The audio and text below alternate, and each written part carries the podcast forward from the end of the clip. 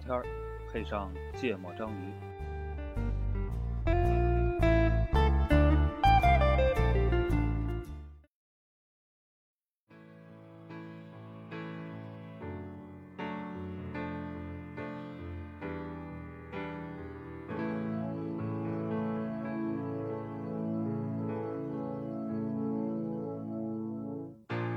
Baby, I'm amazed the way you love me all the time. And Maybe I'm afraid of the way I love you. Baby, I'm amazed the way you pull me out of time. 大家好，欢迎收听《芥末章鱼》，我是肖阳。一泽娜娜录音，录音，经过漫长的等待，哎嗯，那个我发现咱们开题不知道咋开的时候，就会拿“录音”这两个字来搪塞，是不是？是吗？嗯哦，显得不是很聪明。哎哎，接上了， 一点都不尴 尬。非常自然。嗯嗯，共创群的一个话题，嗯，对，呃，起因是那个起因是什么？起因是有人发了那个维神帮六个博士解题的那个魏一东啊，那个对新闻是吧？那个截图啊啊，微博的截图，啊嗯，他要我科普一啊，下是你吗说？不是你你你开呗？啊嗯，妈呀！我以后我要搞这个，你们得多给我买两瓶水，嗯天天都我开。嗯那个就是说，呃，他们当时应该反正做了个什么什么什么，要解决一个什么，应该是工业上啊，的一个不问用题讲这个吧？我觉得啊，啊啊，反正要解决一个工业上的问题。嗯然后呢，这个六个博士搞了一个月，哎，都没搞成。哎后来有人说他认识韦一东，哎，这个北韦一东是北大的数学系的一个教授，对，啊、是呃之前的奥赛金牌，反正非常厉害的一个数学天才。哎，应该我觉得这么说应该是不过不为过的啊、是嗯然后给了他，然后他就搞了搞，搞出来的模型准确率巨高，嗯百分之九十几。嗯，然后人家非常非常的惊讶，就嗯是说要给他一点答谢费。他哎说这个太简单了，不好意思是要没没必要给钱嗯啊、对后来网友还传了一段子，说嗯那个、说维神好像解这个也不用了多长时间，嗯呃，说想答案大概用了可能就类似那种十分之一或者嗯二十分之一的时间吧，嗯，剩下的时间在思考怎么把这六个博士讲明白。 我我是突然间有一天在那个朋友圈里边看那个，就是说你以为这个就是发了这个照片儿，嗯说你以为这是个傻子，对对，你以为是个傻子，嗯你瞧不起的人，然后你其实你上了解后发现原来我是个傻子。对嗯，对，就反正转了这个消息吧。对对，然后先有我是先有那个傻子的那个消息，后来才才看的群才看到群里边有类似的消息啊、正常。啊，那个，然后转了这么个消息，然后就也展开了一些讨论讨论。嗯讨论的时候谈到一个问题，嗯是吧？嗯这，问题问的是，呃，就是就是聪明特别人哎聪明的人跟普通人天才，准确说那些神，啊，就啊各种对对大对打神引号的某神某神，对啊各种神和呃这个聪明人嗯，哎或者普通人里比较能有成就的那些呃看起来脑子比较灵活的聪明人之啊间，到底差距是一个什么样的差距？哎，以及是为什么，啊对吧？是呃，然后呃。当时可能嗯听友是希望能有一些故事，对吧？啊大家能能能能开开眼界，啊，结果啊净胡逼来着。啊， 对，然后后来就开始开始讨论开了，然后我觉得啊这话题挺有意思的啊、嗯我觉得呃有很多点可以可以聊一聊嗯，啊、就是从定义聪明开始，嗯、呃对我觉得我我当时说起这个话题的时候，我觉得最典型的一句话，应该也是网络上流传很多的，嗯叫做大家虽然都考一百分，嗯那我们考一百分呢，是因为这一百分的题我都会做，哎而人家考一百分呢，是因为卷子只有一百分，哎对吧？要不然人家可能能考三百分。嗯对吧？就是我觉得这是一个我自己在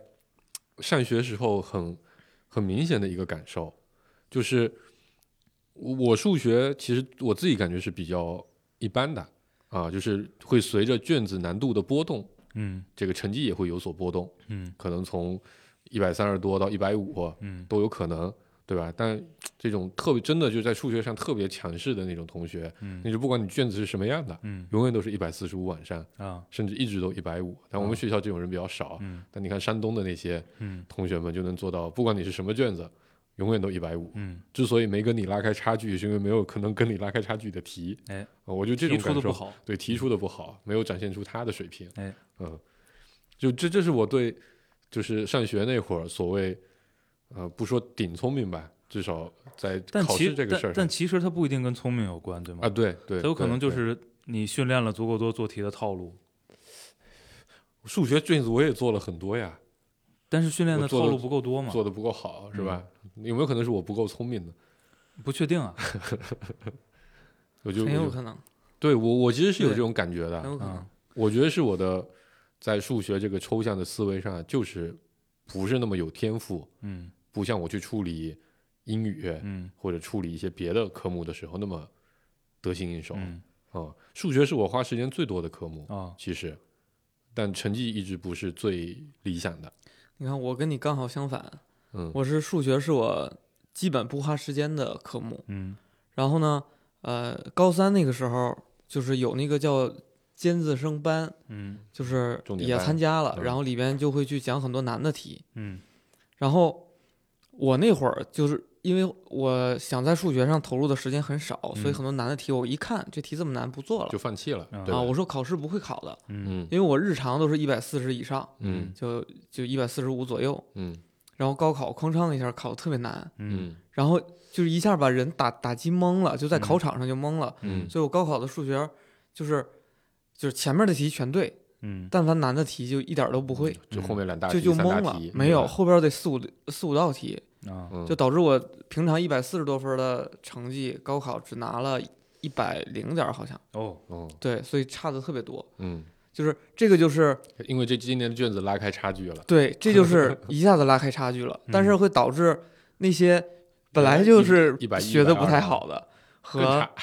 和那个学的很普通的人，他们差距变小了。嗯嗯，啊就原来的一百二十分的人和原来的九十分的人，大家都变成了七十分，有可对能。嗯，对，所以要要想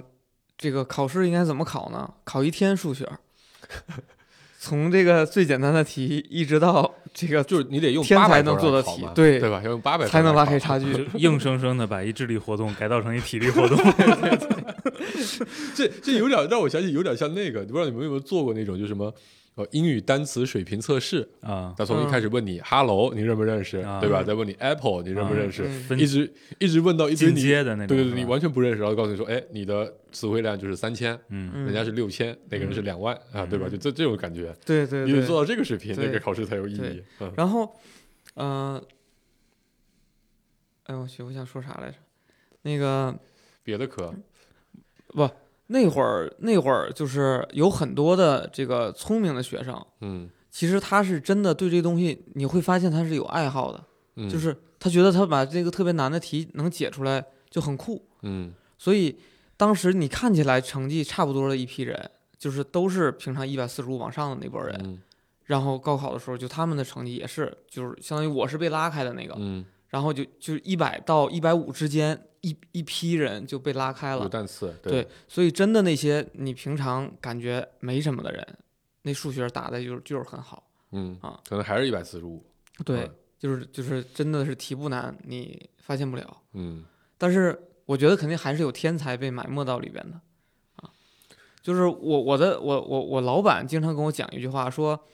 这个人类的认知是是就假设是个圆形，然后呢普通人是中心的圆儿，嗯然后呢可能本这科个生也、嗯对本科生研究生在逐渐的往外扩大那个圆儿。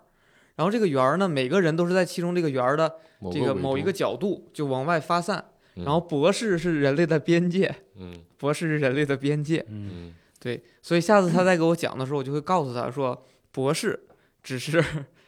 这 摸到个，了边界只，是这个在考试和这个科研领域里边，他往那个方向在努力，嗯但还有一批人，他在外边他点了个点儿， 对对，他自己画了个圆儿他捅破了一个角对度，直接戳出这一杆个儿。这个这是应该是某篇文章嗯，啊，啊，就是说那些最最杰出的科学家，就是在边上拱起了 个小东西有个小小鼓鼓包啊啊中间有对个小凸起啊嗯对，然后我就说这个形容上学的时候形容的时候，就是你看起来所有人都在那个圆儿里，都都在这个圆儿里，嗯，其实有很多人都在外边鼓了个包，只不过你没有任何的能力手段去发来现它对对对对对，没有手段去把这个东西给它测试出来。嗯啊，嗯要不是这个新闻和群里讨论，我根本就不知道有这么一个人这么牛。嗯，啊啊，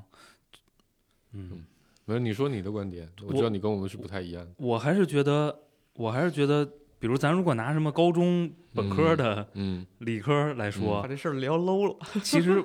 我觉得那那那绝大多数是套路训练，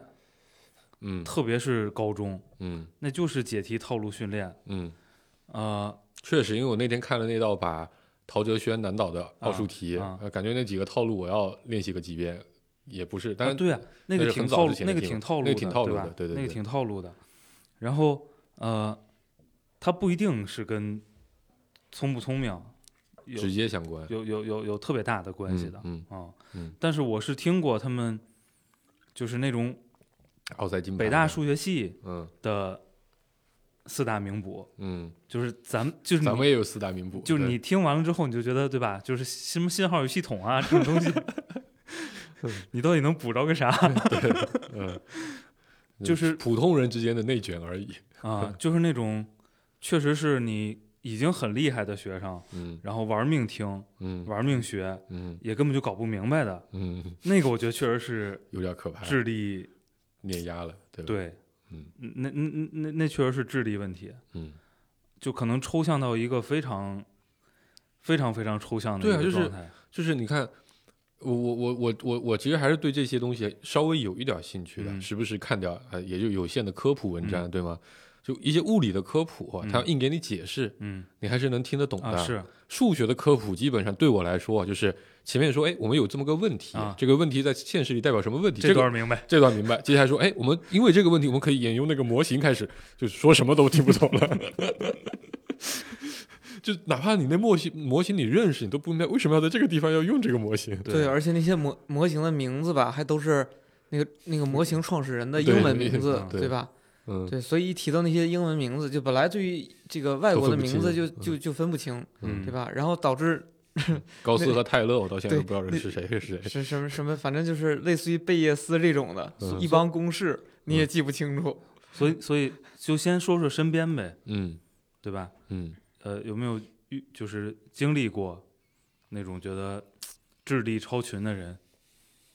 哎，首先聪明等于智力超群吗？聪明肯定不等于，就是智力超群里是聪明人里的更突出的那一波。啊，嗯，就我自认为我，哎我觉得我我我我觉得有一些聪明啊，他不是他不一定是智力上的聪明，那跟你所以来来先对定义对聪明，对我觉得这个是要定义的嗯啊。就比如说有些人爱耍小聪明，就是就是他是他是这个呃，就反应特别快，嗯然后呢会导致就是遇到一件事儿的时候，他可能发散的想了很多，嗯所以在那里边会找到发通过发散找到了很多点。嗯啊扩展出来讲，嗯然后呃可能有自己的解题思路，就嗯他的题就不一可能是现实生活中的一个问题，他的解题思路，嗯，对吧？然后还有一类人呢，他就是就就本身他专家就是就是专家，就是想的嗯很多，嗯，嗯就是很遇到这深个嗯对遇到这个问题，他能可能从一个角度把一这直个深挖对对一直深挖深挖解解决的很好啊。那我觉得这是完全是两类。就很深很深的那个，他是因为他懂得科学很多，嗯，懂得逻辑很多，嗯所以就是他接触这些知识的时候，他效率很快，他就理解、消化了，并且记忆在自己的身体里了。但是另外一种聪明，他就是愿意想，天天爱琢磨、瞎琢磨，嗯结果导致他表现出来的也被人称为聪明。嗯就包括做生意的一些小技巧，嗯对吧？发现生意机会的眼光，嗯，那可能跟呃这个数学逻辑，对吧？去搞一个科研、搞个芯片这类的人，不一他样嗯他不是嗯他，我理解都叫聪明。嗯对，所以所以你认为是哎啥呀？我我我认为都是，哦，嗯。对我我会把聪明定义的更具体一些，就是嗯你的大脑运行的性能，你知道吧？就 CPU 的频次、啊超频的能力、啊多核嗯这些，就是说白了，你脑子想象的就是你脑子可以拿去安兔兔跑个分儿嗯哦，然后大家分儿是有区别的，嗯，然后到了一定分值之后，就算哎，这人是比较聪明那的。其实就是处理信息的效啊、率对，吗，是的，是啊，的，嗯，因为我自己比如说观察这个这个这个这个孩子也好，还是嗯身边的这个同事朋友也好，我就我经常考察几个点。第一个点是这个这个呃记忆力，我觉得是一个比较典型的，对吧？嗯你的 catch 够不够大，嗯对吧？你记记性够好，你讲一遍就能记住。这很重要。第二个事情就是运算信息的能力，嗯就你去理解抽象它的能力。第三，比较典型，我自己我觉得我自己比较擅长的就是典型的就是举一反三。嗯一旦你给我一个例子啊，那我一定能超遍全就全天下一样的题我都能解。嗯我这是比较基础的。嗯，但在一些未知问题上，如何去？我其实很难，我其实一直疑惑就是这个，这很多人你感觉这个问题你从来都没见过，但他就能找到一个新的嗯解法，嗯就这种能力，我觉得是非常非常稀缺的嗯啊！我觉得就后面有后面的最后那种能力的，就算作智力超群嗯啊。前面那几种，我觉得如果都拥有，而且都比较强，这就算聪明嗯啊，是我自己的定义。嗯啊、有的人就他他的反面是啥？就有的人你事儿怎么给他讲，他就记不住，嗯对吗？一个东西他反复看，他注意力也很难集中，他根本没有办法去摄入和处理这些信息。在我看来，这就属于不太聪明嗯啊、基本是这么个逻辑。嗯嗯，对，反正我我我的理解就是，我理解这个东西就是跟抽象能力相关的，嗯嗯，就是最简单的表象找规律，对，这是最基础的嘛，对吧？嗯，你看，基本上这个世界上绝大多数的智力测试，都是找规律。绝大多数的题都是找规律，嗯，对吗？找规律背后其实就是抽象的抽。象嘛。嗯，嗯，然还后有还有那个什么呃几维空间，对啊，那也是那不也是找规律吗？找规律嘛。嗯，你要有嗯想象嗯啊，力对对对，嗯就是对，就是呃，我觉得就就两个能力，在我觉得在我理解里啊，一个就是你从现有信息里，对你从信息里边抽象嗯，抽象，通用模型规律，规律。 就是抽象一个更高维度的嗯，概念，嗯这个能力。嗯，然后另外一个就是你在纯抽象空间里又去拓去展想事儿啊的啊啊啊啊，能力嗯。啊，这俩这俩东西我觉得就是你觉得聪明人是需要具备这两个东西，还是说这两个是有前后？就这两个的水平嗯决定了聪明程度。哦啊， OK 就在在我眼里，觉得不那么聪明的人，就是就就一个事儿就是一个事儿啊，说一是一啊啊啊，不是说一是三，嗯，啊，举一反三嘛，嗯，对，就反正一个事儿就是一个明事白儿。明白。明白然后我感觉在说我，啊，这个跟就事论事不跟没关系啊，就是一个事儿就是一个事儿。嗯，这就是你跟他说，比如举个工作中的例子，你跟他说你要去拿个去打杯水，嗯 对吧？那他就真去打杯水，他就不会像聪明的人，他就考虑，哎，从目的开始考虑，为什么要打这杯水？打给谁喝？这里面有哪些要素，对吗？你这这这，我觉得这是一个例子啊，不一定说这就一定是聪明，但这因为我说那个东西，大家可能常见好学，嗯但聪明人你可能不需要教，嗯对吗？他只需要有个概聪念在，就是聪明人可可可能说，哎，你你会，比如你会这通过目个的做来做分苹或果，者这么说吧做做做这个菜，你可能哎，聪明人这个学会了，你就会把对所对有对对类似口味对儿没的错菜没都错没都错都能你想到你怎会么拌做，黄瓜，你就会拌白菜啊，而所那以就个嗯就回到那个刚才说的那个数学题，就嗯是我认为你通过训练很多套路，嗯导致你解题很快很准，嗯且同类型的同类型的题嗯都能做对。嗯这事儿肯定你也不能太笨哈。啊对，但但是是有一些基础的，但是嗯他在我眼里不叫聪明，啊对啊，在我眼里叫聪明的是什么呢？就是你能通过一个题抽象出一个套路，嗯。嗯然后来了一个全新你就根本就没见过，这个市面上就没有考过的题，对你还能解？对，嗯然后你能找到一个对应的套路把它解掉，没错，再嗯，调动你脑子里的套路对把它解掉，对，这就是个聪明人嗯我觉得我是能做到前面那个的。啊。你抽只要我抽象个套路，你是吧不，你只要见过的套路，啊，我只要做过一遍，我百分百或者百分之八九十吧，我肯定能解。嗯，但一旦没见过的套路，嗯对我来说就会对，比这较就是这吃就力是我理解，嗯这就是我说那个天才。第二个能嗯力，，对，是的，就是你能在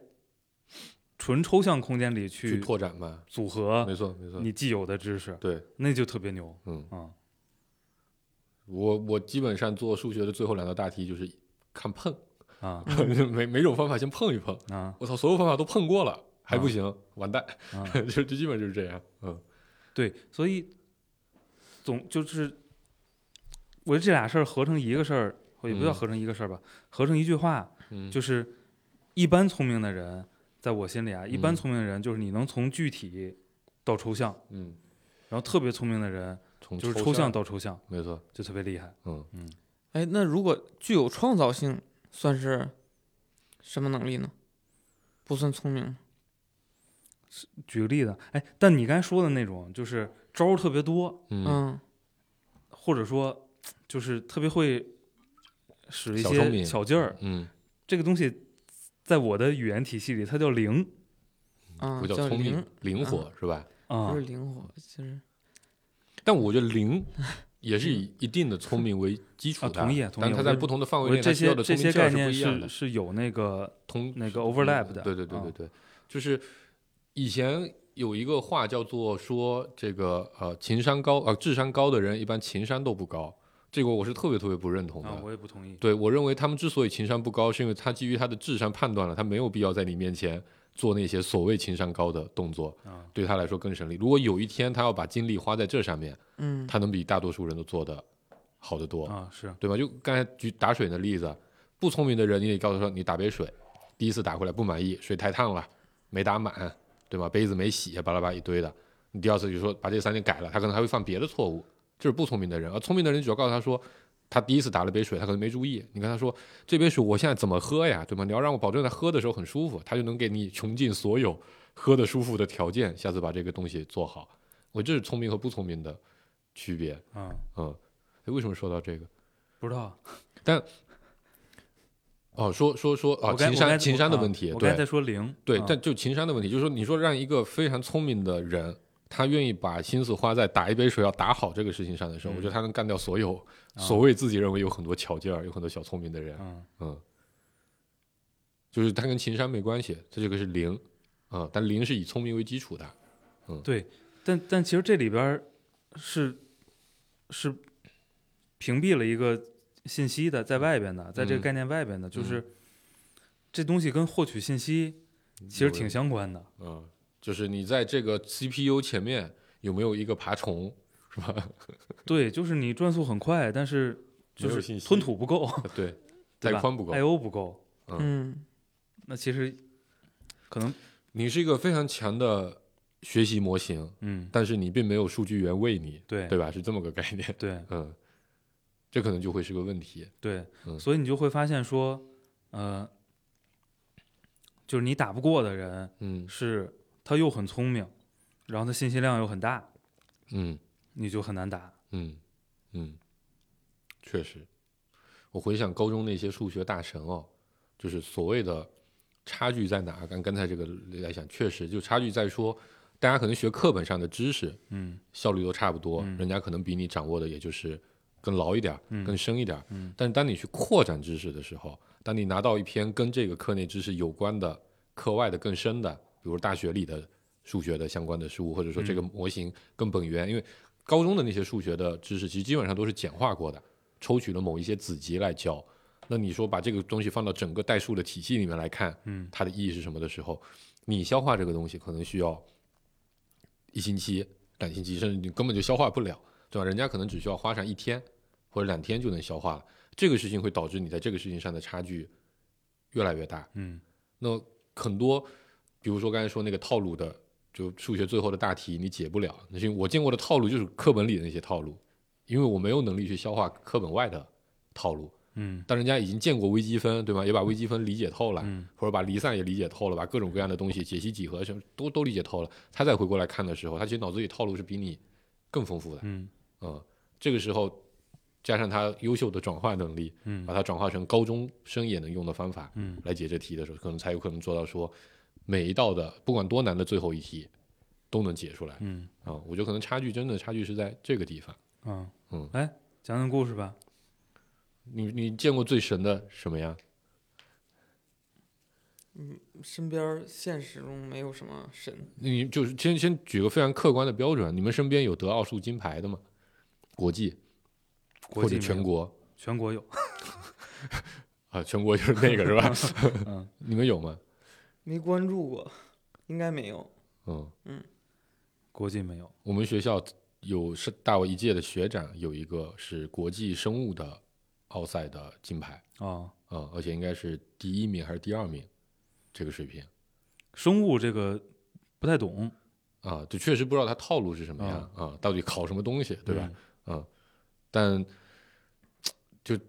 就就其实我们学校经常会出一点就是竞赛获奖的，嗯但其实都没有那么受到推崇。嗯这位哥哥其实受到推崇还是比较厉害的，就因为就他他是属于又特别灵的那一类，啊啊，啊，天天跟着班级里的同学一样打球，嗯然后上课也不见得就是永远都在做题嗯啊，然后学的知识呢，也不是说仅限在这个题里，嗯举一反三啊，在日常的这种更更丰富的其他的知识上面，你也感觉他是有很很有有很多的想法和嗯思考的。嗯我没跟他具体接触过，但我有一个死党跟他们是亲跟他是亲戚嗯啊、所以他就很自卑，还有被对比的啊一塌糊涂啊、啊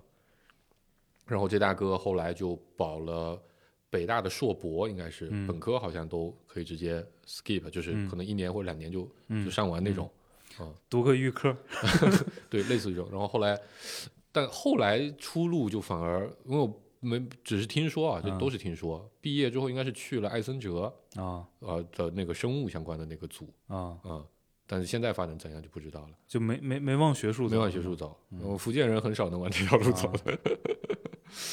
大家都是念书都是为了挣钱，不是嗯为了搞公益。嗯。哎，那伟神是哪个？山东的对吧？对，啊，山东的。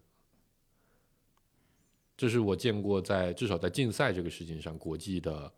那个、那个、那个，就这种公公认的成就吧，嗯啊，最高的。嗯嗯，我高中我们是有两个班，嗯，相当于是那种重点班、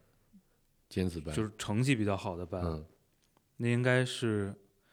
是按照中考的成绩成绩分来分的啊、嗯，呃，我怀疑里边儿应该是有天才，有一些很厉害的人，但不熟，你不在里面是吗？不在不在不 在，就是也不熟，嗯我也不认识，我嗯回去可以问问现在都什么成就是吧？啊、但是，嗯嗯，至少耳朵里没有震撼震撼所有人的那种，啊，对，就有天才有过特别，就在那个阶段可能有过特别嗯，，高的成就的嗯这个例子嗯。啊。然完了我后，们的圈子就接触不到天才，嗯，然后这个呃某大数学系呢，后来工作之后接触到一些人呃，嗯，肯定是聪明，肯定啊是聪明，聪明体现在哪儿呢？体现在你有一个数据想算，人家叮咣叮咣就用一个特别简单的方式给你算出来了。然后你是这样自吗你自己在那儿想半天，你都不知道用，就是从产品经理去设计要要基于一些数据解一个东西的时候，我就我就基本上都是都是那个某大数学系那帮人非常快就给出方案就来那。他是有真的是有一些跟数学很强的模型，还是说他的确想的比你快？就是就又是就是快就是你你你如果多花点时间，你也能想到他那个程度，还是说你根本就想不到他那个程度？想不到，嗯因为他他接触的那些，我也我也其中一部分人是那个遇到过的嘛，嗯，啊、是是这样吗？因为我还是我需要一个更具体一点的例子。我我我不知道顾哥说的是谁，嗯， 我不知道顾哥说的是谁，嗯但我有感觉的其实是跟专业无关的嗯，啊。如果跟专业有关，呃，你也不懂， 我不对，我也不懂，而且你就很难把它量化出来。归因成嗯它是训练的问题，嗯嗯还是嗯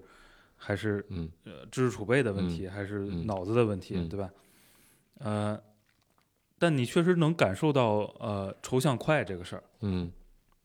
嗯，，比如比如比如你看某个你看某个某个公司，嗯或者你看某个业务，嗯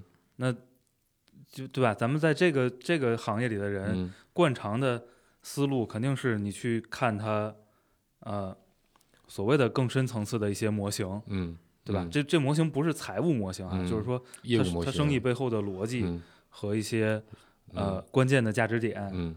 呃，就速度上就是有差异，主要是速度上差异对是吗？质量最后其实可能还好，差一质点量人跟人之间肯定是有差异的，但我觉得质量上，就你也有希望做到他那个样子啊对对吧，嗯但是你慢，明白，嗯你慢，你这事儿你可能得琢磨十分钟嗯，啊、人家第一眼就明白了啊对一句话就明白了，对可能，嗯嗯，我之前公司遇到过一个，有个大神，嗯是写代码的大神嗯啊、然后他，我我有点不知道他的背景是啥出来的，因为我们我们那个公司其实当时就是有涨了很多的大神，有好些大神啊，就是各个领域出来，有很多是野路子出来的，混混论坛出来的也有。那那个年代嘛，对吧？创业公司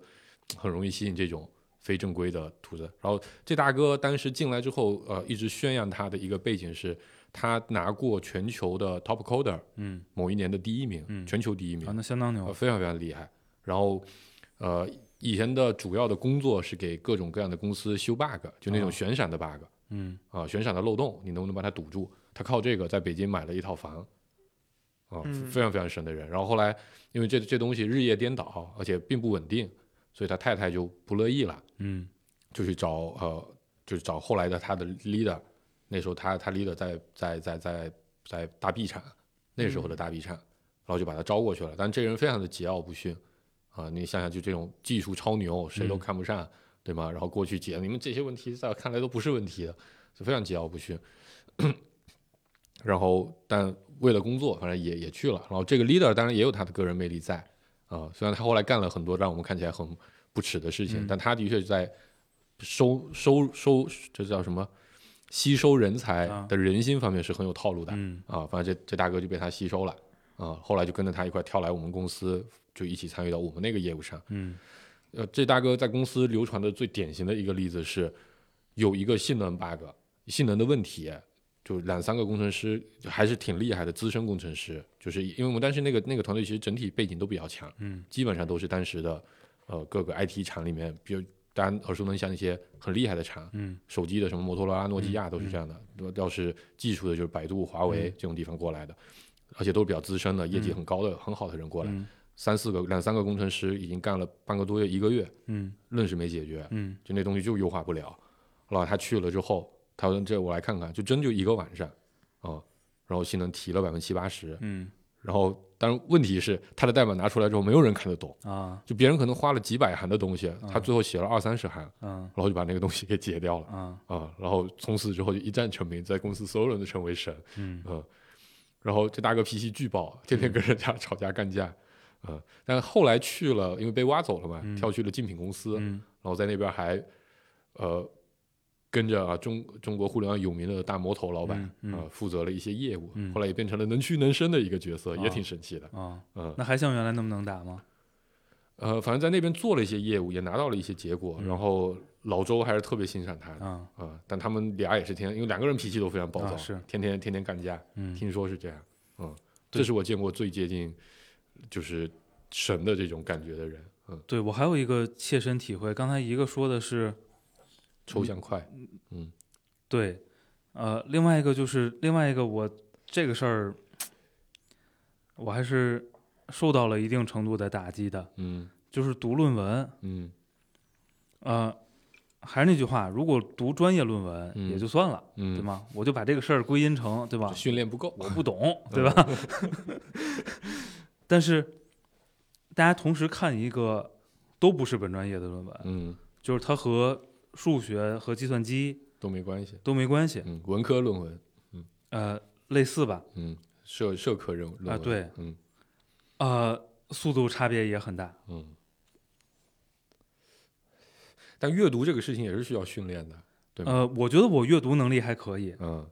但是呃，就读的速度啊，嗯我觉得不一定会慢，慢多少嗯啊，可能也慢点儿，啊，但理解的速度就差很多。对，但理解速度是差的，人家 CPU 频频率就比你高，对，就可能都是在那儿一个小时就闷头看一个小时，嗯啊，就是可能你你你大概理解个五六成嗯嗯这个论文的，就是第一核心论点，第二、它的这个推导过程，嗯啊，那可能对方就理解个八九成，嗯，这事儿还是挺打击人的。这个我一般都归结于我高中时候没有好好的看学术材料，都在看郭敬明去了。啊对，如果你是跟一个比如他特别熟悉论文套路的人嗯，去 PK 这个事儿，嗯我觉得也能归因，嗯，对吧？嗯这这这，他确实也有套路，嗯因为论文写作就有套路，没错没错，所以你知道重点看哪儿，嗯然后你知道这个呃章节章节之间的对脉然后络一，般立论的套路是啥？对嗯肯定你理解的会对更快也更到位。嗯但是其实一定程度上是可以剥离这个，嗯，因素的嗯，嗯，就是大家都不是什么经过特别好的学术训练的 人，嗯，我经常最头疼就是前面讲了一个问题讲半天，所以我们可以把以上现象总结为这个 公式，然后这个地方就懵，为什么是这个公式？ 这个这个符号是都加起来吗？哎，这个 i 哦，在这个地方是个变量，这代表什么？我每次都是这个地方就很容易放弃，嗯你知道吧？没有过这种体验是吗？我的我的我的一些阴影都是我我觉得都是学学习来的，就是就是创造了一些理论的那些人嗯来的。就比如说，就是你刚才讲说是这个呃找规律的能力，就抽象能力和在这个抽象里边再去抽象的这个能力，嗯然后就是在在我的认知，在我的意识里边，其实我一直都觉得那些具有创造性的人是大神嗯啊。就就比如说，乔布斯，啊呃，不是不是，就比如说牛顿嗯，啊，爱因斯坦，对，爱因斯坦，这就肯定是神，嗯对，，就这类的，就他们能在，就就他本身他不是个，就所有人不不觉得那个是个东西，嗯，然后呢，他从里边找到了很很多假设这不就是抽象能力吗？对啊，啊，这就叫抽象能力啊。对啊，他们就是拿一个模型解就释是万物嘛，就是每个人都观察到了力的现象，对吗？嗯我把力抽象成个公式嗯，嗯这，就而且是他不抽象仅的嘛他不仅抽象出了一个概念，他还把这个嗯概念变成可计算的，啊，对，嗯， OK，而且这个计算竟然能符合绝大多数的场景，对，还有那种就是什么观察星星的变化，然后推导出来这个这个地球在在比如在这个太阳系里的位置啊，嗯或者就是其他星系的各个位置之类的这种距离啊等等的，我觉得这些都 是这个我我这个我其实是有一个感受可以跟你分享一下的，嗯就因为呃我我是这么理解的啊，就是我忘了是哪本书里，啊我我可能回去翻一翻，到时候写在这个这个博客的 note 里。就我们想象中，哎比如说下期你写 啊，那那顾哥干啥，鼓掌。就是呃比如我们想象中哥白尼。对吧？提出了一个学说叫呃日日心说，嗯对吧？是他吧？是。 然后呃，你想象中是大家都在承认地心说，然后嗯他突然间他的学术成果跳出来说是日心说，把所有东西都推翻了。嗯但其实不是这样的，嗯，其实，在哥白尼之前有大量的问题存在，就是嗯地心说他算了一个模型，这个模型里有大量的解释不了的事情，嗯那这里的偏差是很大的，嗯偏差了百分之有些三星十星。轨道对不上，对，嗯然后呢，在其实是是个上百年的过程，嗯我中间有其他一些人做了个工作，说，哎，我把这个把里面再加上一些什么样的修正，嗯我这个从别偏离百分之三十变成偏离百分之二十嗯啊，然后这样一直一直迭代，迭代到他那个时候的时候，他们那个时代其实有很多人嗯都尝试的去做日心说的这个这个这个这个这个这个学术理论的一个论证，嗯对，然后其实是很多人不同的工作一起交集在一起，最后得出来说，哎，发现日心说这个模型是很准确的，嗯一直到后面你会反推出来说，发现外面其实还有个行星，对吗？九大行星是怎么找出来的？嗯其实因为他发现这个模型如果按七大行星来算，嗯这偏差还有百分之五。还会有一个引力在影对，响它然。后他可能在说，我推测那边可能会有一个行星，嗯然后就开始找人去，然后我负责推了这个推论，嗯你就负责去观察，因为嗯你在观察这个事情上特别牛逼，你特别会用望远镜，嗯，特别愿意记录，记录特别准，记录特别准，然后你记录特别准，说，哎，那边真的有一颗行星，这颗行星按我的各种推论，按我们原来观察行星的模型里，它就应该是一个行星，嗯而不是一个什么东西，是一个彗星啊，或者是一个什么什么什么什么恒星啊之类的啊，嗯它是这么来的，它其实是很多人的工作叠加在一起的。嗯但哥白尼可能是最终把这个事情喊得最响的那个人，这就因为他后来殉殉道了嘛，嗯对吧？所以他可能影响力就会更大一点儿。啊对，好像是有个叫加什么呃的，伽利略，不不不不。 我对你，你反正你刚才讲这段也我也看过，就是当时是有对，一个但人，好像爱因斯坦牛逼的地方，这个不太我觉一得样我我觉得就是把力的现象抽象成力学体系，嗯这是个非常高阶的。嗯，抽抽象的能力力了哈嗯，嗯那个 爱因斯坦同志牛逼的在于，抽象了一个看不见的东西，就他就是在他他最关联最紧密的词儿是那个所谓的他们叫什么大脑实验嗯，还是叫什么？就是嗯你在纯抽是象想空象间中里的边对去的，对的，对的，对的，去去抽象东西，对，去推论，去推演。对吗？就然后同时你可能没有理论，于是你要发明一个理遇论。事不决，量子力 学 嗯量子力学这玩意儿 就特别就抽就象。牛顿厉害在他解释了大部分你能感觉得到的现象，嗯对吗？就是你脑子里已经看见了这个现象，你也你你也感受得到这个现象，然后他用他的嗯模型来解释嗯，啊、但其实还有一些是他解释不了的。对，对而且这个东西你平嗯时都看不到，你知道吗？对因为它是基于牛顿的那个东西推论推论推论，发现那边哎这个地方不对，嗯嗯，对，那你怎么办呢？嗯这个东西本身你已经看不到，也感受不到，嗯你也摸不着了。嗯这个时候你爱因斯坦来了，嗯，把那个东西又用他发明的一个我们更听不懂的东西嗯，做了一个解释，啊，就是我我认为最牛逼的数学家嗯，都是具备类似那样的能力的。啊，对对对，对就他在一个完全不存在的空间里，去做一个想象和推演，对，去做很多计算。对，所以我我一直说这个创造力啊，我还想说，嗯就是，呃，他不一定是遇到了存在的问题，他他才想着去建立一个模型。你举个例子，我靠，这个不是很好举。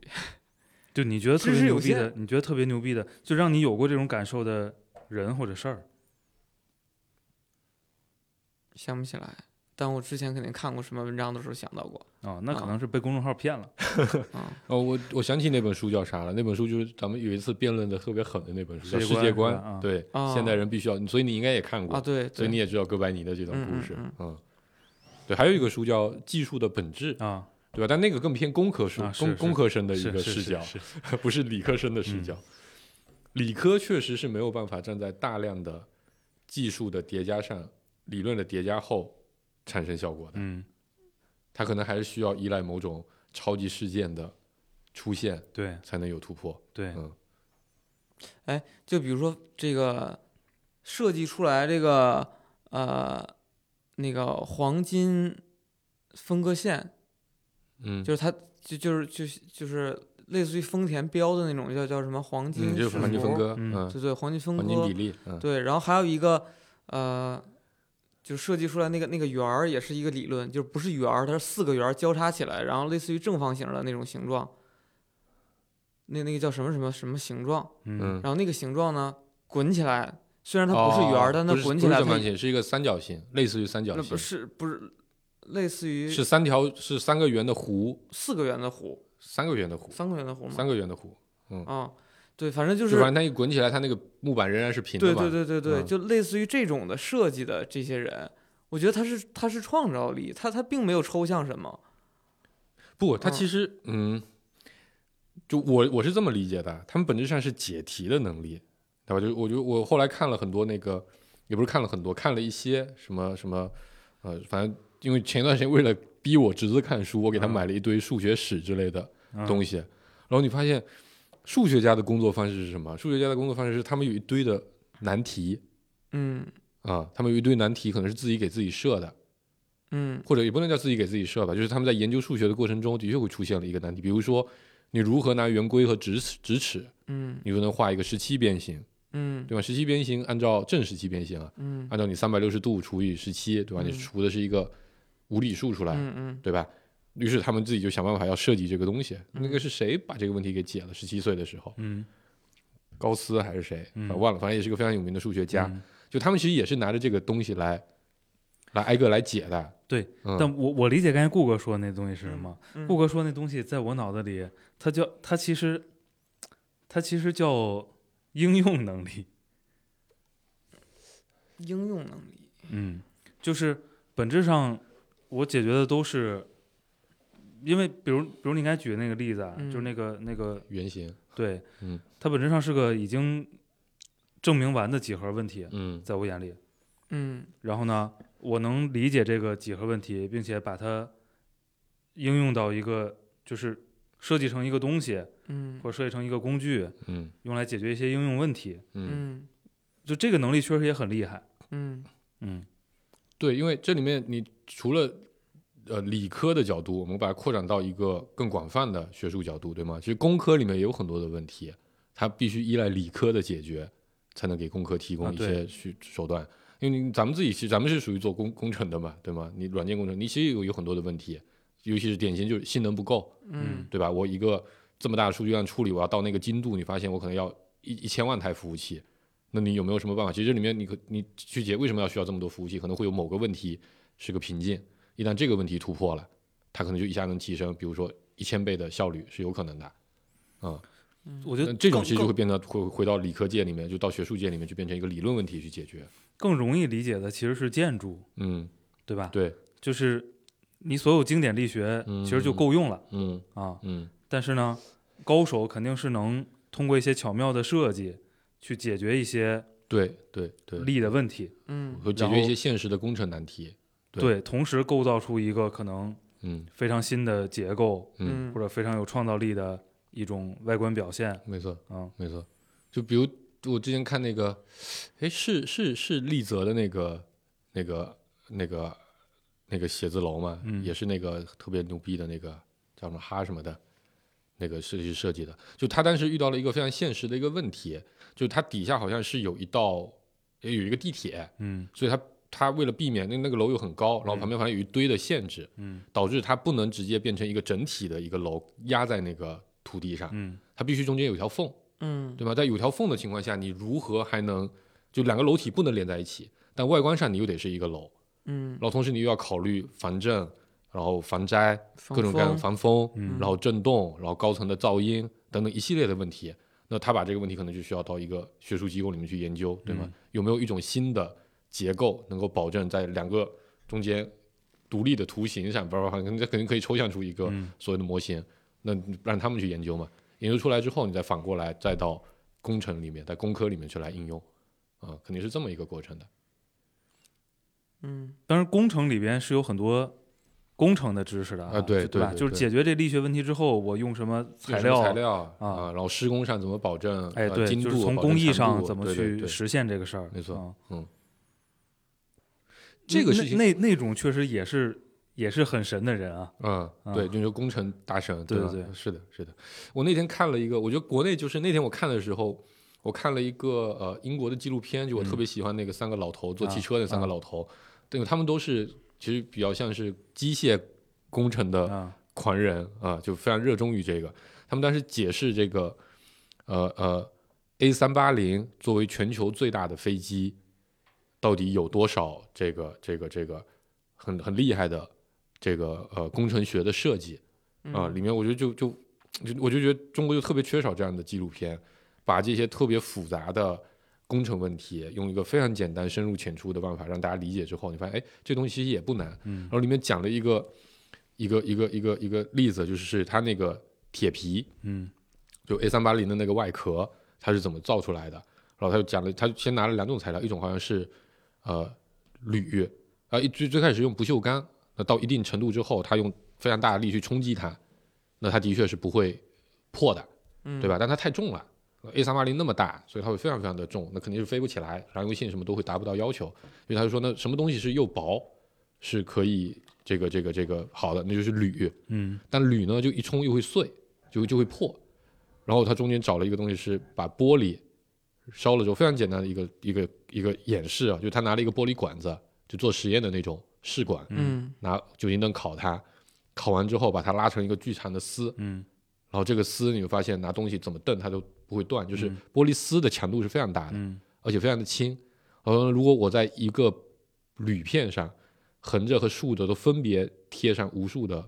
这样的玻璃丝，嗯那你一个东西冲冲它的时候，它可能会断掉其中几根，但我至少不会整面都断掉。嗯但它强度又很大，它力又会分散开来。反正就讲了一堆这样非常简单的嗯例子之后，然后他就用做了一个复合材料，就你可以在家里就模拟这个复合材料，嗯就你拿一堆的玻璃管子挨个烧完之后拉成丝，然后拿胶水把它贴在一块布上，嗯然后哦再把横竖都贴，贴完之后再把这块布贴到一块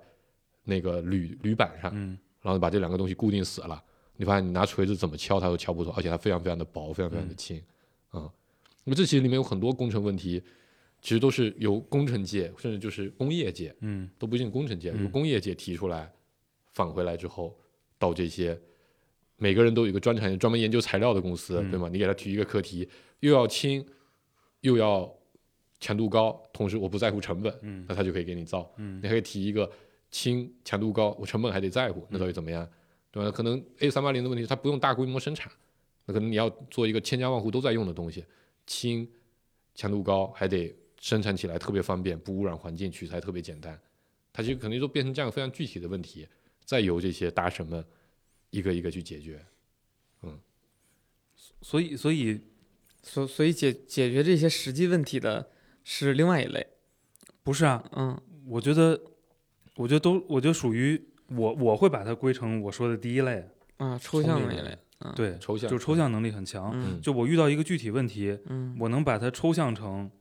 抽象的问题，嗯然后那抽象的问题我可以去找很多的基本上套路就是嗯，巨人肩膀上的问题了，没错，嗯没就错，是没错，就是是前人已经研究过的，嗯或者我能去找到专业的人来问，帮我的，嗯但前提是我能把一个具体问题抽象成一些抽象问题嗯所以我们在做工科嘛，啊，对而哦不是在做理科嘛，对 对吧？对，嗯嗯，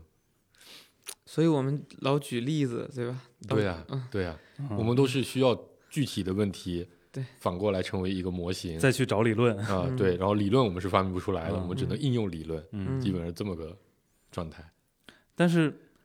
很难，这个确实也很公平啊，是吧？嗯很难有全才就是理科、工科跟文科有啊，兼具的人，达芬奇啊，呃但在那个年代，对对吧？那个年代对其实知识是相对来说这个但知识的他池子他没那么他他他大，在就是同时期的人，确实是、天才嘛，啊，已经嗯已经嗯涉猎之广，对吧？这个对对造诣之嗯，高深，已经到了确实非常深的地步啊就了。是我去看过那个呃达芬奇的展，啊，啊，就是之前有一个就叫达芬奇的什么人生成就之类的嗯展，就还是非常令人震撼的。大家知道达芬奇都是因为他画画，嗯，嗯对吧？他画了啥？《最后的晚餐》是他画的吗？不是，那是米开朗基罗。《蒙娜丽莎，蒙娜丽莎》是达芬奇画的吗？嗯啊，反正就大家知道，大部分人知道他是因为画画，但他其实那个时候是皇家御用的工程师首席，嗯而且那个时候的工程师相当于科学家，嗯就城门什么构造，然后这个护护城河该怎么挖，挖了上面要怎么搭桥，这个桥怎么能拉起来，这些所有东西都是他一个人设计的。设计完之后，然后他那个展里面就展了他很多手稿，就嗯但是画了那些草图，然后把那个草图做成了一个具体的小模型放在那个展览上，你会发现特别的巧妙，如何能把一个那么重的一个一个一个大的桥，通过两三个人就可以把它拉起来，嗯嗯，然后还发明很多什么小飞行器，嗯各种舵，你一拉那个翅膀就会自动扇那种类型的东西。他做了非常多这样的事情。嗯然后文学好像他也行，他好像还写过戏剧之类，反正他是几乎文科、理科、艺术各个方面都涉及了，嗯嗯，但就是他理科其实不是那么强是吗？那个时候其实本身理论就很有限，啊是对吧？是，嗯，它不像现在，我靠，你光把所有数学家名字念一遍，你可能都得念好久好久。嗯那时候可能在他前面的数学家也就没几个，嗯可能那时候更多人可能都在哲学家这个啊层是面，对吧？聪明人都去搞哲学去了，没有人去搞什么化学啊、嗯物理啊、对生物啊那时这些候东不西。流行形而下的东西，对，嗯，反正地又不是不 能种，对吧？嗯，吃的基本上依赖，比如说大自然的禀赋，嗯，对，我觉得对于对于普通人来说，呃，微积分是个分水岭，嗯，学不学得明白微积分？，对，就因为那个东西对比你过去就是嗯、基，本的函数嗯和应用题，嗯，那个确实抽象程度还是高了挺多的。对你已经不知道微积分是拿来解什么应用题的啊了，，对， 基本对上这个我概我念。就觉得就是什么三阶求导之后就就懵完了啊了，就因为他画不出来， 对对，就是纯靠想象。对他我跟你纯说靠想象的时候就是有有些非常简单的，也不是非常简单，我觉得非常实用的嗯去判断聪不聪明的，嗯就是大家经过基本教育之后，比如理解导数这个事儿，啊嗯啊，导数是斜率嘛？对，嗯就就就看理解的速度，对对对啊呃这是个加速度，啊对这是个斜率，这是个对导数，对啊这对是个这一个级微分。对我到一级微分就一阶微分，大家基本上都还能理解。还能明白，对嗯二阶微分也凑合凑合能理解，对对吧？是加速度的加速度，对，嗯因为咱们经常学这个叫做同比增速下 降，它这种词，对吧？你是能理解的，嗯嗯但到了三节积分嗯，那实在是不明白这他妈到底个啥？嗯对，对它在现实里没有一个很具体的对常见的应用对场景。我对我就是卡到普通人的那一块儿了，就就不行了。嗯因为那个纯抽象世界难的就是它不太容易类比对，它不容易对应上。啊， 嗯，嗯，就从小举一反三能力锻炼的太强了，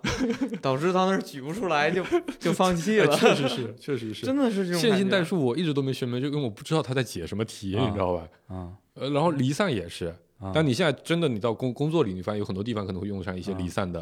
一对些对东西，对嗯对你你就能理解那些什么算法复杂度啊。原来那时候算法复杂度跟我有屁关系，后来发现哦，跟你买的服务器的核数 有关，对吧？你这个东西还是得重视，你一下就理解了。但很多东西什么 B 包，什嗯么这包那包的，啊我操，完全不知道要解决什么问题，对嗯或者说那个问题还因为是它老师太过教的抽不象好，啊，我觉得这是一部分原因。嗯真是一部分原因。我当时，你想咱们当年学统计，统嗯计也是咱们很著名的一个捕手之一嘛，哦是吗？就是很多人在统计上，反正咱是统计跟概率是对概率统计嘛，一一门一门课课是吧一门课嗯就概率统计，这个星期很多人学起来都挺吃力的。嗯我原来那个统计，我记得也考得挺差的，好像啊六十来多分吧，啊但我考研时候的统计学，我考得还挺好的，啊因为我买了一本非常好的教材，啊嗯那个教材是叫它不它它不叫概率与统计，它叫概率与与商务统计。啊嗯，他拿统计学来解解决决所有商商务问务问题，啊嗯这个价格到底应该怎么定？啊我销售如何啊预测？销量如何预测？对吧？我的质量如何回归到一个来通过统计学来判断我的质量是否有回归，啊！是否有一个收敛？所以一本书就讲了一个正态分布， 啊没有没有没有，不止，他还讲了很多东西的，他讲了很多东西的。但我瞬间能理解这个东西干嘛了，啊我就能用了，因为我、嗯你看，就回到那个话题嘛。必须先有一个具体的问题，嗯再找到对应抽象的啊对套路。我的对能力就是在这个地方。对，嗯，所以那个工科人数还是远大于理科的， 对是对吧？对对对对。所以，聪明与天才的区别就是工科和理科的区别，对吧？可以简单粗暴的就这么来划分。聪明人工科可以学的不错，嗯但他理科上可能很很难嗯有什么比较厉害的成就。嗯。但真正的天才可能都在理科上游刃有余。天才跟神的区别就是，我那天在群里说那个观点，就他嗯是不是能在这里边获得乐趣，非常大的乐趣？嗯我觉得那些真的就是，呃，研究的非常深的，他他肯定是有乐趣的，嗯嗯，就是一般的聪明，我觉得我们应该属于那种在智力活动中能找到乐趣的人啊，但是就在极高强度的智力活 动，智力活动中嗯能找到极大的乐趣。嗯，我我理解这个东西就是天赋我觉得这个很具体的例子，做数独，啊，你做到中级啊或者高级啊，你可能还是有乐趣的。对，一旦做到专家，你说这这我我不想在这个事情上多费力气，会浪费你巨大的时间，你可能一题都解不完，对吧？但初级、中级你会觉得，哎，这些脑脑脑脑力劳动的强度嗯是能接受的，嗯，嗯，我觉得基本上这就很明显的一个分水对岭，对，嗯，而且随着年龄增长，这种能力肯定在下降，不是能力下降，这种兴趣儿是在下降的。哦精是吗力不原足了呀，就是原来可能做做数独啊，做一些什么，这个就看一些，呃，科普，就是稍微有点儿嗯难度的科普，嗯你还还是就是我自己还是抱有这个兴趣的，我嗯会就真的认认真真读，哪怕花个几个小时，我也想嗯把里边儿东西看明白。嗯，现在就是，他也不能让我赚 钱，对用不不上，翻掉，嗯然后然后逐渐就会就会堕落了，嗯，堕落了就连数独都觉得费劲，费劲，算了。哎，我玩数独，我有特别，我经常玩儿，嗯然后尤其是差旅多的时候，嗯有时在路上，嗯，因为它离线嘛，对吧？对对，嗯，然后我的心路历程就是非常真实的，嗯，然后你肯定不惜的玩儿初初级，跟普通，对吧？嗯然后你就打开困难玩儿，嗯，然后解一个解两个，觉得也还行，兴趣就是那个、嗯那个啊本那事成个就来感，兴兴奋度已经对对调动起来了，嗯然后打哪个开一专家个专家的，然后你可能花了一定的时间，因为专家的就是你中间就就有比较多岔路了，对吧？你可能要运算十步啊或者对七八步，对才能确定一个数。然后你然嗯后你可能解开了，可能没解开，对但是不管怎么样，我再也不玩了， 就一定是关掉它， 对干别的去了对嗯嗯啊。就是确实很长时间没有体验过，就是你连续挑战三四关极难的东啊，西，最难的嗯那个对那个数独就是呃 嗯我另一个点，我因为我个人是特别爱做简单的四则运算的啊啊，就是两位数乘两位数这个事情，你算起来是嗯很开心，嗯并且因为其实大部分人是算不了的，嗯对吗？就就比如说七十八乘以五十八这种数，对于很多人来说就懒得算，嗯，摁个计算器好了。但对我来说就很简单，偶尔挑战挑战三位数乘三位数在脑子里的运算也行。但你看那些参加算术大赛的人，啊那是十八位乘十八位，嗯，对吧？你连方法你都不想去理解了解，他到底是用了什么方法能把这个东西算出来？嗯你一听那方法你就懵了。嗯嗯，啊，还有那玩玩魔方的，对，我就想说魔方，就你它你套路你背一背，你能把三层拼出来可以对，但你说要在七秒之内把这东西完成，不这事儿不，我它不光是七秒的问题，它有什么蛮拼就是不规则魔方魔方，就比如正正六边形，正正，比如12九面面体嗯九面体十二面，对对对对，是就的，就反正就是多少面体，嗯嗯，然后呢，呃，盲拼。对，嗯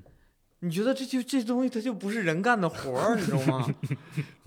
嗯就他他盲他他盲拼，或者说他看着拼速度很快，他他肯定不他不是按照那种步骤说必须套路来的，就对的上下左右的记嗯步骤一层定一能层拼来成，对，嗯啊他就是咔咔看一遍，找到了一个记住最了短路径，找到了个最短路径，哒哒哒，嗯就他脑子里边儿，我估计这帮人下围棋去都应该挺牛逼的。嗯但我是这么看的，因为拼魔方很快这个事情啊，嗯其实市面上有很多人，啊对吗？嗯就我觉得他应该是个聪明人就能干的事啊儿，是你需要接受足够多的训练就是行。嗯啊，所以拼魔方特别快这个事情，我不是很很很呃很很很很羡慕啊。包嗯括刚才说那个算术算特别长，啊我觉得这也一样，它都是有对套路可以对训练的。嗯，嗯，你如果在算一个就是所有的数学算术比赛里都没有出现过的题型，然后你还能快速比别人快找到办法，我觉得这个东西就不是就是天才就神和嗯，普通人的区别了。反正如果就纯论聪明这个事儿，嗯，我觉得就比如刚才咱说的那种导数那种例子，嗯就特别好，嗯嗯就是所有基本概念你都有，嗯这种情况下给你一个新概念，嗯，然后看你理解这个新概念的速速度度跟准确度。没错，嗯嗯， 三阶是个坎儿。嗯对，我觉得三阶就是四一一阶是个坎儿，一阶过了之后大家差不多，嗯然后三阶又是个坎儿，嗯三阶过后就区分了，对呃，普通本科生和厉害的本科生的区别 了，对，我觉得三阶之后基本上就都通了，嗯就通了。啊，嗯我觉得这类人再去想什么几维空间去，他们也都能想明白。嗯，就是对吧具具备具备学那个的基本素质。对对 对，啊，所以我我我我其实，在那个什么那个空间理论上，我真的就是，但想凡不我明看着白是文吧章，我都会进去看，我就嗯想看看有没有人能给我 讲懂。啊还有什么量子力学科普，对，吧？就是你看完的时候，你觉得你懂了一点儿嗯啊，过两天你肯定啥又不懂了。嗯就啊是这个这是另外，就你刚才说的，嗯，这是另外一个能力，嗯，就是你在讲懂嗯啊，这确实是另外一嗯个能力。嗯嗯。现在能讲懂的，也就是微信开放平台的接口了，还有安卓的接口啊、iOS 的接口，也就能讲懂这些了， 嗯，对，这就是我们的套路，对吧？对吧？把一个事儿拆吧拆吧，哎，这些都有现成的 API。我我觉得不，我觉得这是这个是其实是普通人的能力，就是嗯拆解问题的能力，嗯就是金字塔原理那一套，嗯。嗯对吧？这我觉得这是普通人的能力。嗯，对啊，就所以我我们就们我们日常就能把它用好，其实就对就普通人里用好这些，确实也比较有挺限，聪明了， 也比较有啊限。是对对，嗯，算聪明了，对。是吧？不，其实我觉得更多的原因是因为很多人连这个理论都没接接触过， 啊，因为他们把时间都花在了其他的事情上，对吧？这些其实，在工作中常见的一些理论啊，一些、嗯一些思想啊，它其实都没有建立起来，所以它你就无从说起，说能不能用好哎金字塔理那论个了？那个词儿叫什么？就是把一个东西拆成一堆，呃，互相没有交集，但并起来又是全集的。不知道，没接触过。完了，我接触的知识也不够多。就就这个这个方法，你很容易理解，嗯，对吗？对，把一个集合嗯，拆成 n 个，互相之间没有交集但，他们的拳击是个并起来又并是集这个全集集的嗯这个这个几个集合，嗯一组集合，嗯，这个道理很容易明白。对，但是你发现，很多人干不明白它它不是每个人都拆的对的啊，对对对对对对对，就我这这让我想起另一个小故事啊，就是当你去教孩子分类的时候，啊，你当时会觉得这个东西到底有什么好分的，对吗？尤其当你孩子也会的时候，嗯你会觉得嗯这东西到底有什么好训练的？嗯，因为我我看了那个小学教材，这个东西篇幅还挺大的，嗯大概有两到三个单元，嗯就在教分类。嗯先开始是物体的分类，嗯然后是数的分类，然后是一些抽象的分类，什么同义词、反义词，其实做的也是这个训练。因为这个事情对咱们来说，就咱自己上小学的时候，可能就几乎不太需要训练，就是老师一讲你立刻就会，对吗？甚至老师没讲，你看书也已经会了。嗯但我每次想到这种这这东西为什么要放在教材里，我后来想想身边的很多同事，啊，我就觉得啊，这个东西还是很有必要的。毕竟很多人看起来就像小学都还没有学明白一样。嗯分分类大法好，这这个是在在工作场景里边最最最实用的。就是因为它是普通人的一个不是，一个对我顾哥说的是那方个，你说是算法吗？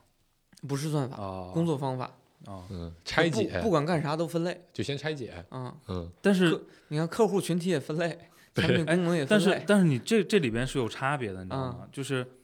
首先你能不能找到准确的类合。适的维度去分，嗯，对对，然后呢，你是不是能找到合适的颗粒度去分？嗯，嗯就这里边差别挺大的，就是掌握分类不挺太难难的。就是对你，你把标准列出来，让它来分啊是一个层次，啊你自己列出一个分的标准，啊这是另一个层次。啊或者说你列出分的这个这个这个这个这个指标，嗯这是第二个层次。嗯甚至第三个层次是你能自己找到、创造出一些指标嗯来做分类。嗯嗯，对，但是就是分类，就是你只要能把分类学好，工作上其实就百就分八十。就已经做得非常好了。嗯这这我突然我突然能理解，以前我的很多同事，我给他们讲一些东西，他们说，因为我当时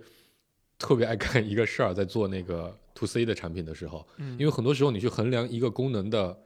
质量或者受欢迎的程度，它带来价值的时候，你是没有现成的这个结果指标是可以直接对应的。嗯我经常干的事情，我们来发明一个指数，一个 index，嗯它考虑这几个东西，然后我们把它加成一个权重，然后把它前百分很简单嘛，二八分嘛，嗯对吧？或者一三六分，对吧？跟我们的这个绩效考核一样，前百分之十以内，中间百分之三十，大部分人都会觉得你他妈在干啥？嗯我们就不能拍一下吗？ 为什么要做一个这么复杂的计算？嗯，嗯嗯，但我觉得这个还是挺有用的，其实，是嗯，我觉得其实偶尔偶尔看看跨学科的论文挺好的，嗯，还是得有一点学术意识，维持一下 脑力劳动，维持一下智力水平。 因为你你如果我我觉得如果你处理的抽象问题不够，嗯，这个能力肯定是退化的。是需要训练的，对吧？你需要保持一定的基础训练量。用进废退嘛。嗯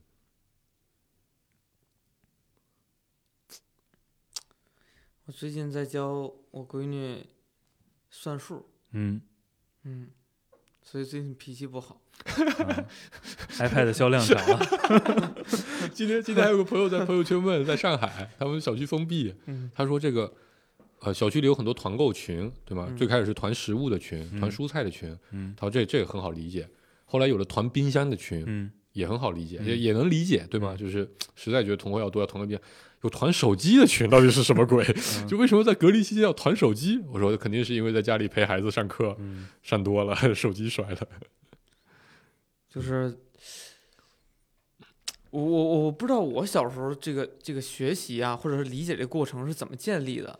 但我觉得它一定是有一套特别好的方法，能够让孩子去理解这件事儿的。就嗯就尤其是什么分类啊，包括这个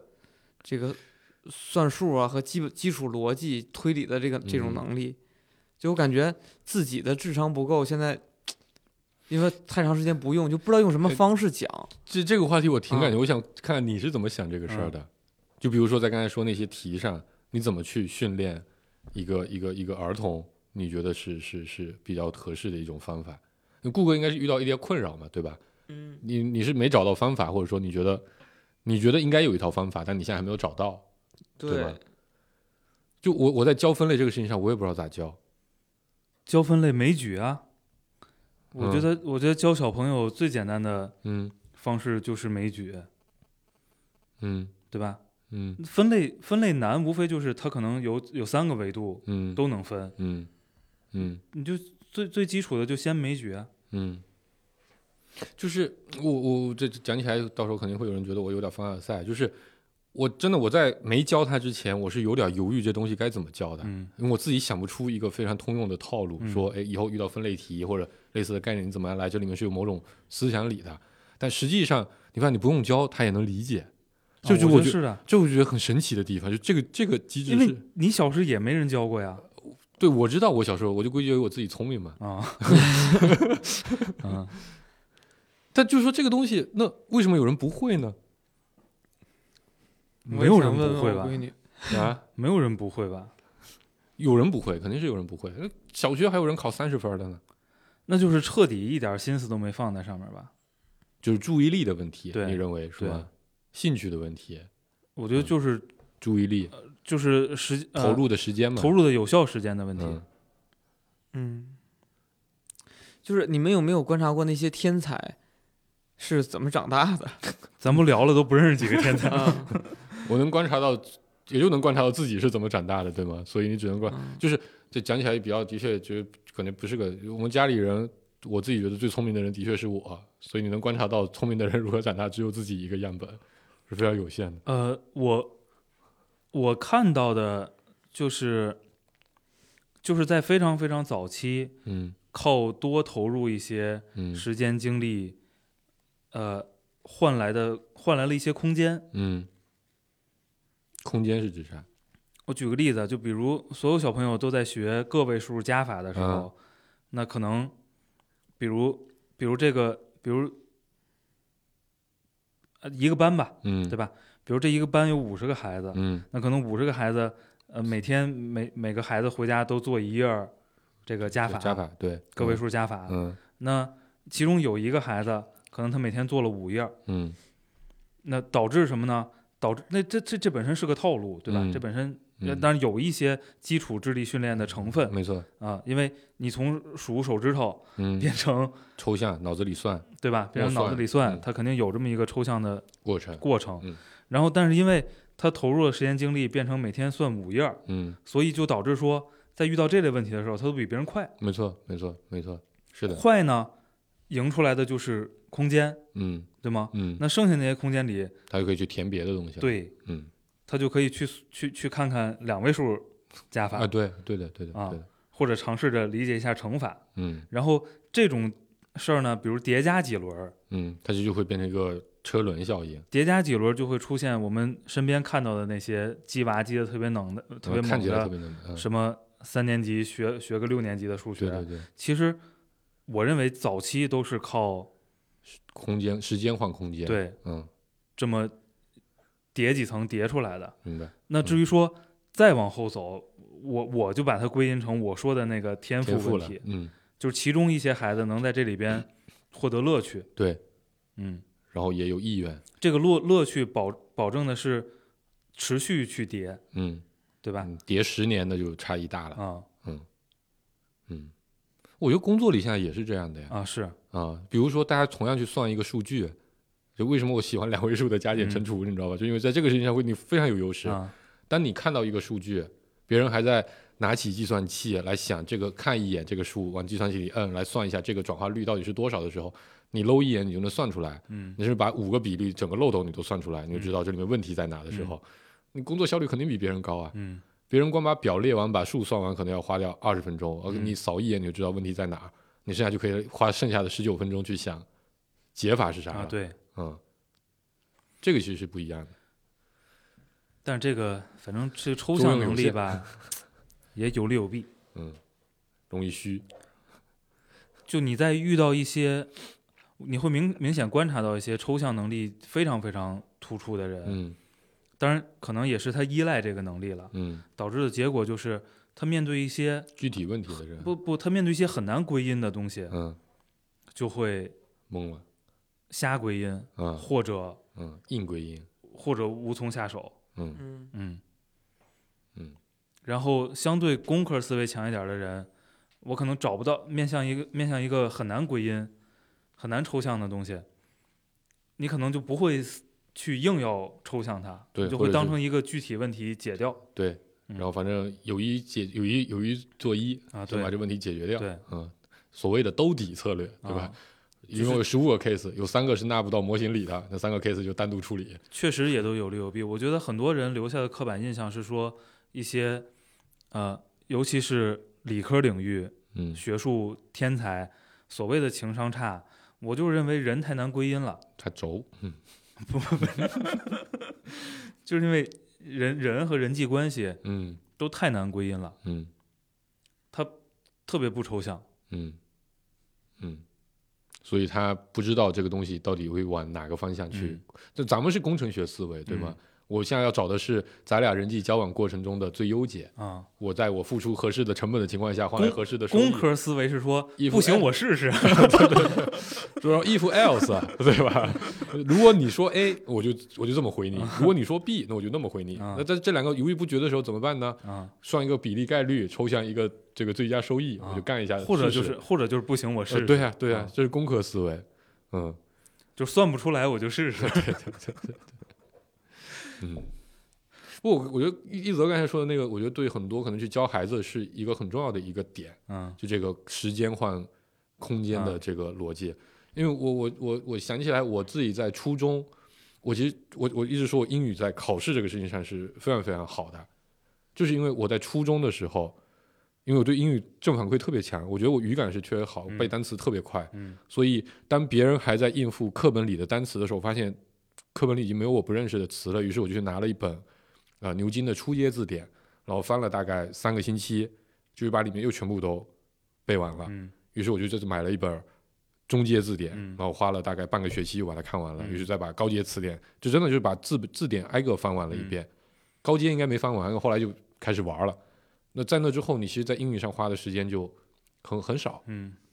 那个遇到一个好老师，把语法，那语法其实是高中才会教的比较深入的，嗯但那个东西我们初中老师觉得你学了这个东西，其实你英语很好学，但可能对于很多初一、初二的同学来说，这些东西还是有点抽象嗯和难的，因为他、中国教语法吧。if else 的 case 太多了，啊对吗是？你明明告诉我说规则是 A，但你还告诉我说有十八个例外，啊就很烦。但其实你你掌握到其中的一定的语感了之后，你就发现很简单。嗯所以那两个东西一旦突破过去之后，我其实到后来再也不需要花时间在英语上。嗯嗯，我这然后你就可以把时间花在啊你不擅长的数学上，嗯被数学多虐一虐，嗯，我觉得这是很重要的一个点，就是你要找到一定过了某个坎，你就能给孩子创造出很多的空间去学很多超干的知识，嗯不能叫超干吧，就是更更广泛的知识，嗯可能就很重要。嗯